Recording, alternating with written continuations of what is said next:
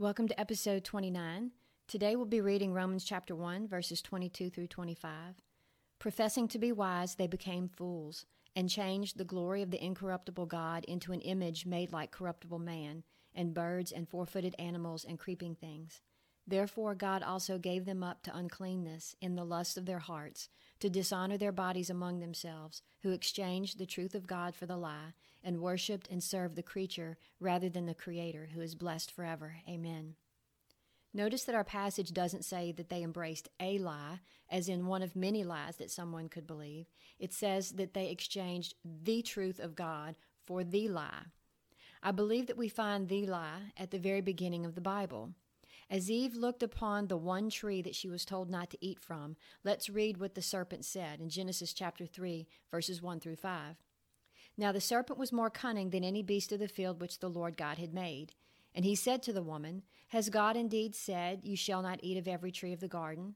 And the woman said to the serpent, We may eat the fruit of the trees of the garden, but of the fruit of the tree which is in the midst of the garden, God has said, You shall not eat it, nor shall you touch it, lest you die.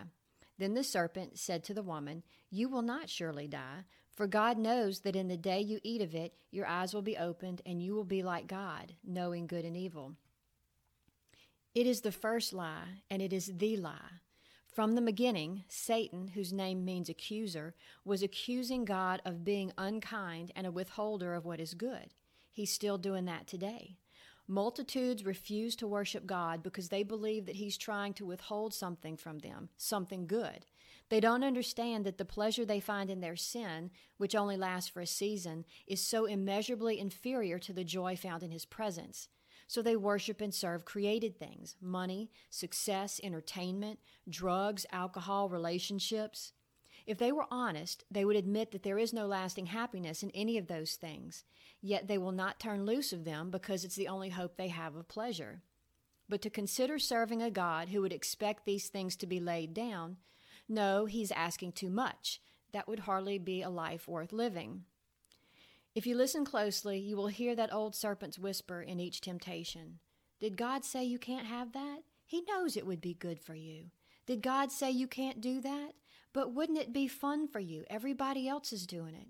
He accuses God and makes him out to be a selfish tyrant, intent on draining our life of pleasure. He was a liar from the beginning, and he is a liar today. Friends, God is good. Anything else is the lie. Thank you for listening. I'd love to hear from you, so feel free to leave a comment below.